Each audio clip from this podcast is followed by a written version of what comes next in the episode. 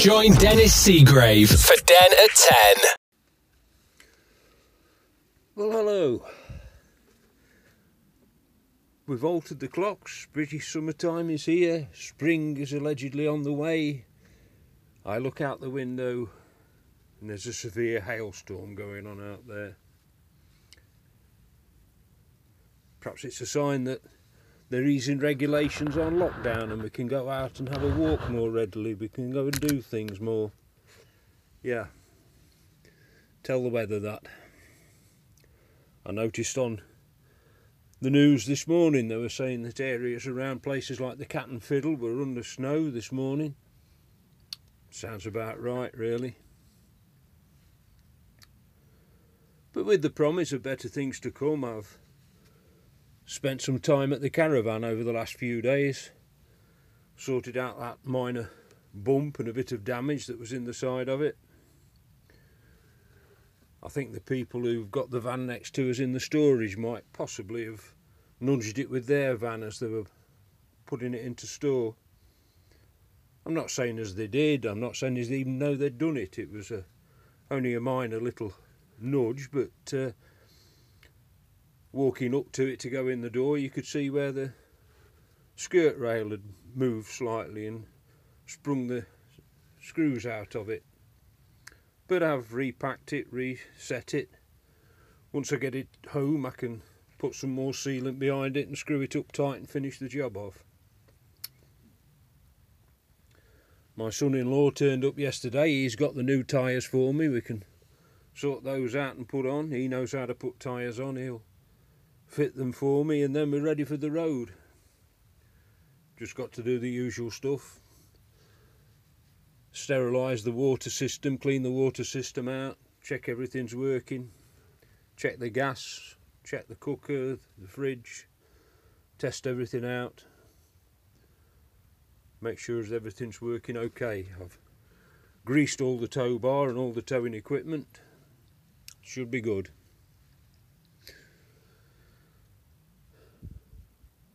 Looking forward to getting out and about. I don't mind being at home, but I've also missed the opportunity to go out and do the things we enjoy. Talking of getting the the caravan ready, I was watching a programme on the telly the other day, Canal Boat Diaries, and he was doing some jobs on his 12 volt electrics on his narrowboat and saying he could he could cope just with that sort of thing. I turned to Elaine and I said he hasn't fitted a radio in anything. And she had to laugh. Some years ago she had a a Rover car and I bought her a new radio CD player for it. It worked a treat, it was a great little radio but about 18 months later she got rid of the car. But we said oh we'll we'll keep the radio. We might might find a use for that in your next car. It's a good radio. So we kept it and it sat in the garage for quite a while. Then when we got the caravan after a couple of trips I said we can fit that radio in here. So I made a little box for it and fitted it inside one of the overhead lockers and fitted it all in. Worked a treat. Really pleased. Then in the middle of the night one night, the radio came on. Right. I don't know what's causing that. I've turned it off at the radio. Something must have triggered it somewhere in the workings of the caravan. So I put an isolating switch in it, which broke the wiring before it got as far as the radio. Then you switch it on, and then the radio's connected to the electrics. Switch the isolator off, it isn't. Or so I thought. A couple of years later, we bought a television to use in the caravan. works off 12 volt or it works off 240 volts. So I fitted it all in and put it all together, wired it all up. Worked fine, 240 volts, no problem. I thought, well, we won't watch it much on 12 volts because it'll run the battery down and uh, we'll then have to find somewhere either to charge the battery or do something else. But I thought I'll just try it on 12 volts just out of curiosity. Plugged it in, switched it on to 12 volts and the radio came on.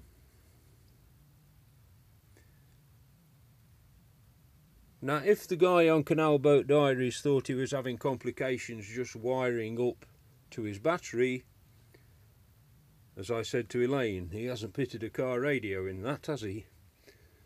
Because I still don't know what causes that to happen with the car radio. But we've we cope with it, make sure the isolation switch is on, do all the rest of it. But while I was watching television, I caught a couple of adverts. And anybody that listens to me regularly knows I'm quite pedantic about different spellings and use of words. And one of them there was advertising a holiday park. And the catchphrase at the end of the advert was, There ain't no park like whatever this park was. And I sat there, ain't no park like. If they understood English grammar, they'd know that that means that there are parks like that, because it's a double negative. There is no park like that one, yes. Or there isn't a park like that one, yes. But you can't have both. You can't have ain't no park because that means there is parks like that. Similarly, I, I, forget what the advert was for now, but they were talking about something being, a, oh yes, and it can be of curbside use. Curbside use. And they'd spelt it C U R B. Curbside. Well, curb C U R B is things like curb your enthusiasm reduce your enthusiasm. Curbside, as in the road, is K E R B. I suppose the problem is that people write these things out using a laptop or some other PC or whatever they use, and because the word exists, the spell checker allows it. It doesn't check the grammar and the word that they want to use. It just says, yes, C-U-R-B is correct, we can have that. Not realising that they've used the wrong word for curb. This happens with, if you want to put there, T-H-E-R-E or T-H-E-I-R. And it makes a vast difference in the meaning when you write these things. But the spell checker lets it go. Anyway, I've digressed and got onto the television. It'll be great to get out and about and get round the countryside again. Get to the places we want to visit, see the things we want to see.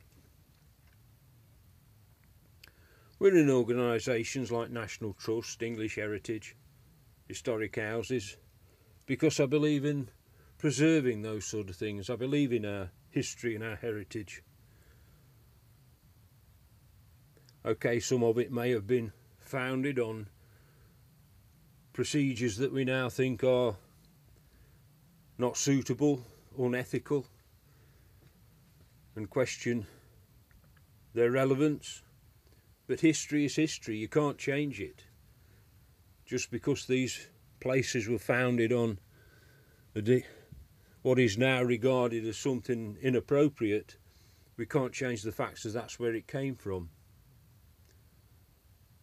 if we hadn't have had those sort of trades that brought that sort of money in, these places wouldn't exist. The world would be totally different. Anyway, we go out, we see places, we see towns, we see countryside, and we enjoy it. Now, I'm not one for celebrity. I don't go to a place because such and such a thing was filmed there. But while we're out and about, over the years, going back to my youth, I have bumped into different people. I have met various famous people. But I've not gone out of my way to chase after them or whatever. I think the only time I did anything like that was in my early teens where I always had an autograph book with me. I didn't seek people out, but when we were on holiday, I used to enjoy walking the seafront or walking along the piers. And they they both arrived separately within about 10 minutes of each other but one of the people I did meet when they were still doing summer seasons was Eric Morecambe and Ernie Wise. Eric Morecambe arrived first and was walking up the pier. I went spoke to him asked for his autograph another lady ran up with a camera and says do you mind if I take a if I have a photograph Mr Morecambe he immediately snatched the camera off her and turned round and said, Yes, certainly, madam. Where would you like to stand? Ernie Wise came a little later and I did the same and got his autograph. Many years later, I was in Blackpool. I used to go up every year for the illuminations, spend four or five days up there and enjoy myself up there. It was a bit drizzly. I mean, we were to in October and it was a bit cold, a bit drizzly, a bit wet weather. And I went into Abingdon Street Indoor Market, walking from stall to stall. I was stood looking at the things for sale on one stall and something nudged into the back of my legs and rubbed across with my leg. I looked down and there was this enormous St. Bernard dog. And I sort of followed the lead up to look at its owner and pass the time of day and chat about this dog rubbing against my leg and there was the comedian Bernie Winters stood holding it. To those of you that were old enough to remember him as part of the Mike and Bernie Winters comedy duo, and later, when he was a solo performer, he had this dog called Schnorbitz. And there in Abingdon Street Market was Schnorbitz, rubbing up against my thigh. But these are instances where I just bump into people. Other places I've been to, like Stonehenge, Jamaica Inn, have featured in novels and books. Jamaica Inn especially I went to a couple of years ago. Interesting. Little museum at the back of the pub that's uh, dedicated to Daphne du Maurier, the author of the book about Jamaica Inn, about smuggling. And within the museum, after you've gone through the rooms dedicated to Daphne du Maurier, are rooms to do with smuggling. How they use different things to make holes and recesses into, smuggle in different items, how they disguise different things to get them through. Very interesting. But I've been to places as well like Castle Howard.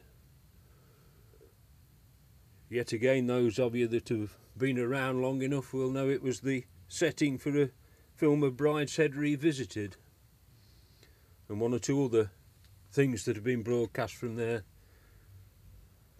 We went to Brodsworth Hall in Yorkshire.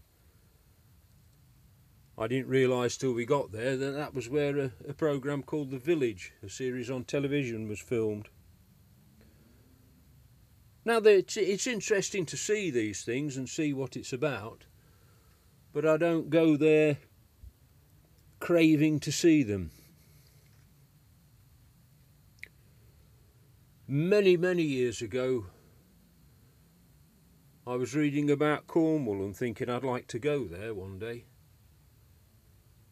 And up until about five years ago, I'd never been.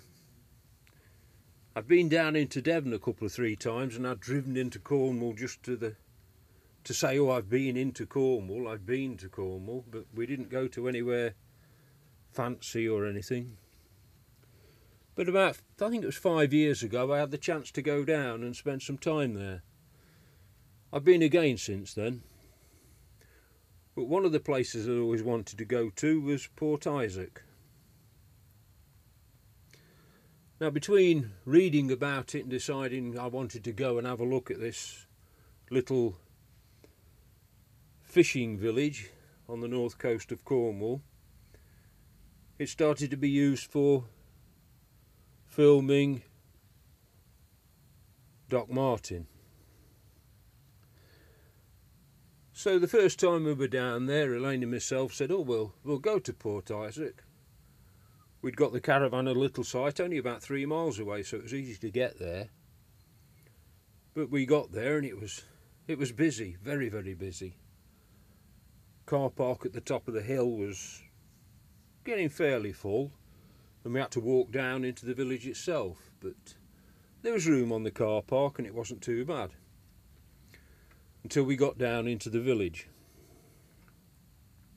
What we didn't know was that they were actually filming some of Doc Martin that day.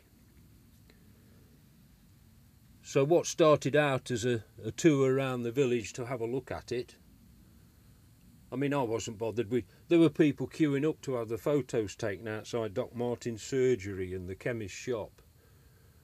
They got the cameras and everything set up on the uh, on the harbour, filming a scene. And we were being shepherded from place to place. So you can't walk down there. We're filming. You can't do this. We'll just stand there for a while while we film this bit. Now I'm a little bit short-tempered with things like that you know, there were there was this woman standing there saying, "Will you stand there? Will you wait there? Will you do this?" I just said, "Well, please would be nice." But then a big car came down the hill, and two people got out, and all the people that were standing around us surged towards this car, and I thought, "Oh, what the heck's going on now?"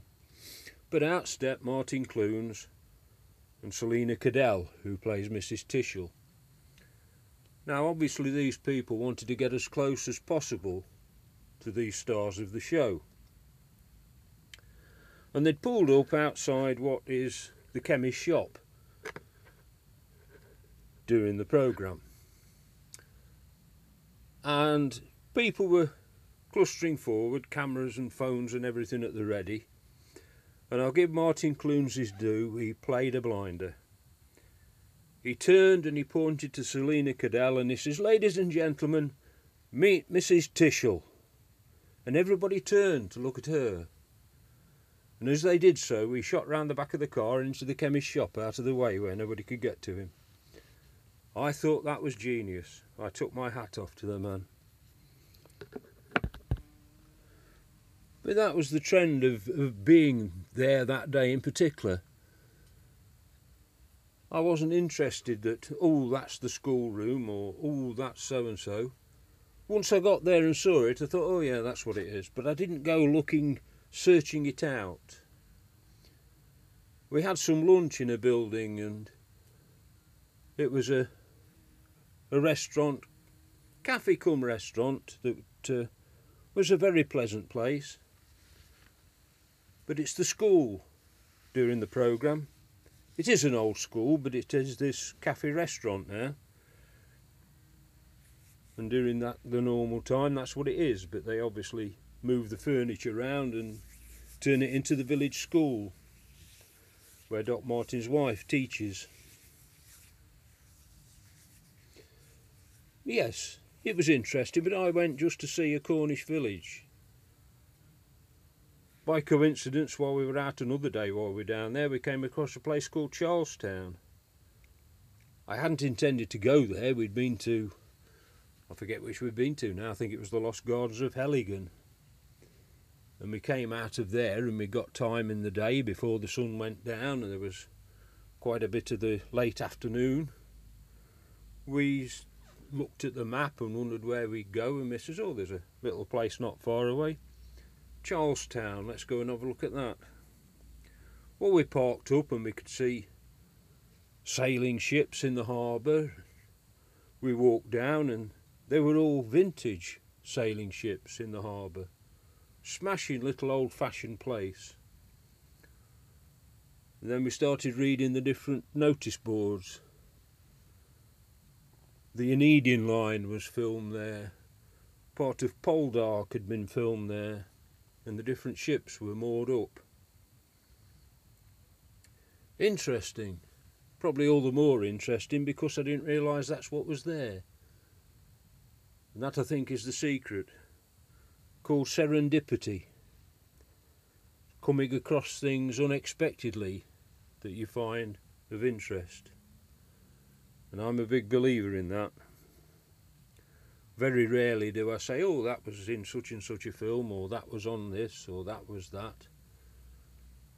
I'll go down and I'll have a look at these things and then find out what they've been used for afterwards, which pleases me.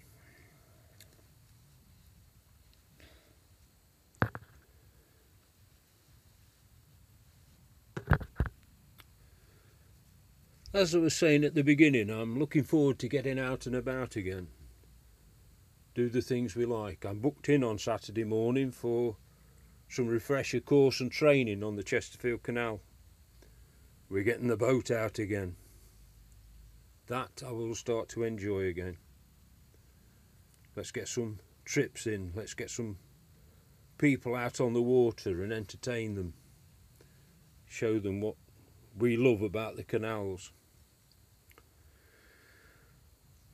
Looking forward to that greatly. I did have a narrowboat for a, a week's holiday in late October. It was nasty weather though. It was it was hard work. Previous times we've had the boat in sunnier parts of the year and we've been able to sit on the deck and enjoy the sunshine at the end of a day's cruising or during a day's cruising when we get the chance. Last time it was wet, muddy, and fairly hard work. We did have a couple of days that weren't too bad where we enjoyed ourselves greatly. But uh, a lot of the rest of the time it was a case of uh, heads down and get on with it and then enjoy the evening when we moored up for the night.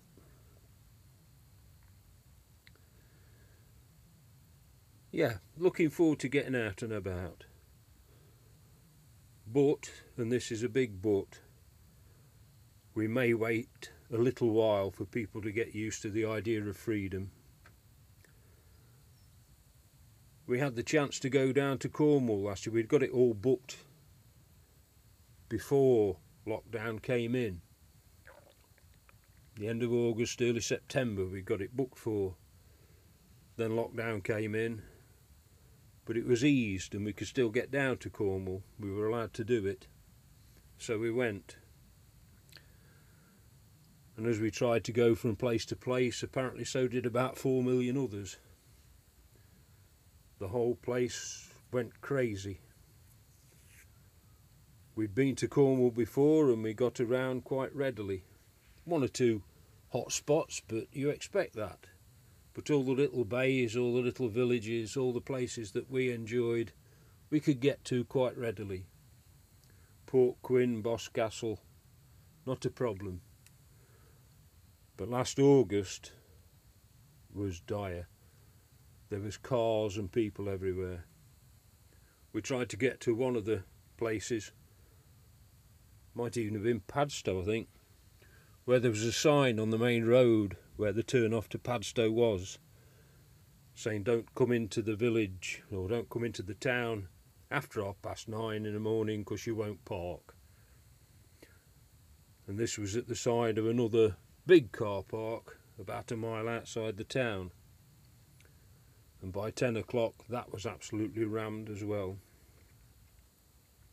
So we went off into the countryside and we learnt that if we didn't set out till about three o'clock in the afternoon, other people were going home and there was room to get into these places. But yes, you see the horror stories where there's lines and lines of cars each side of the road trying to get to different places. So we'll give it a little while for the novelty to wear off. Once people can get on a plane and go abroad, a lot of the pressure will ease. People will be going abroad, they won't be trying to holiday or do things in this country. They'll be off, away, like they have done in previous years. And we found space to get out and enjoy ourselves. We'll get back to normal, there's no doubt about that. And I've got my van ready to do it. Just as soon as I've got these fresh tyres on, it's ready for the off. A bit of a clean and a bit of a check over. But that's where I came in with today's tales. Talk to you again soon. Take care now. Bye for now.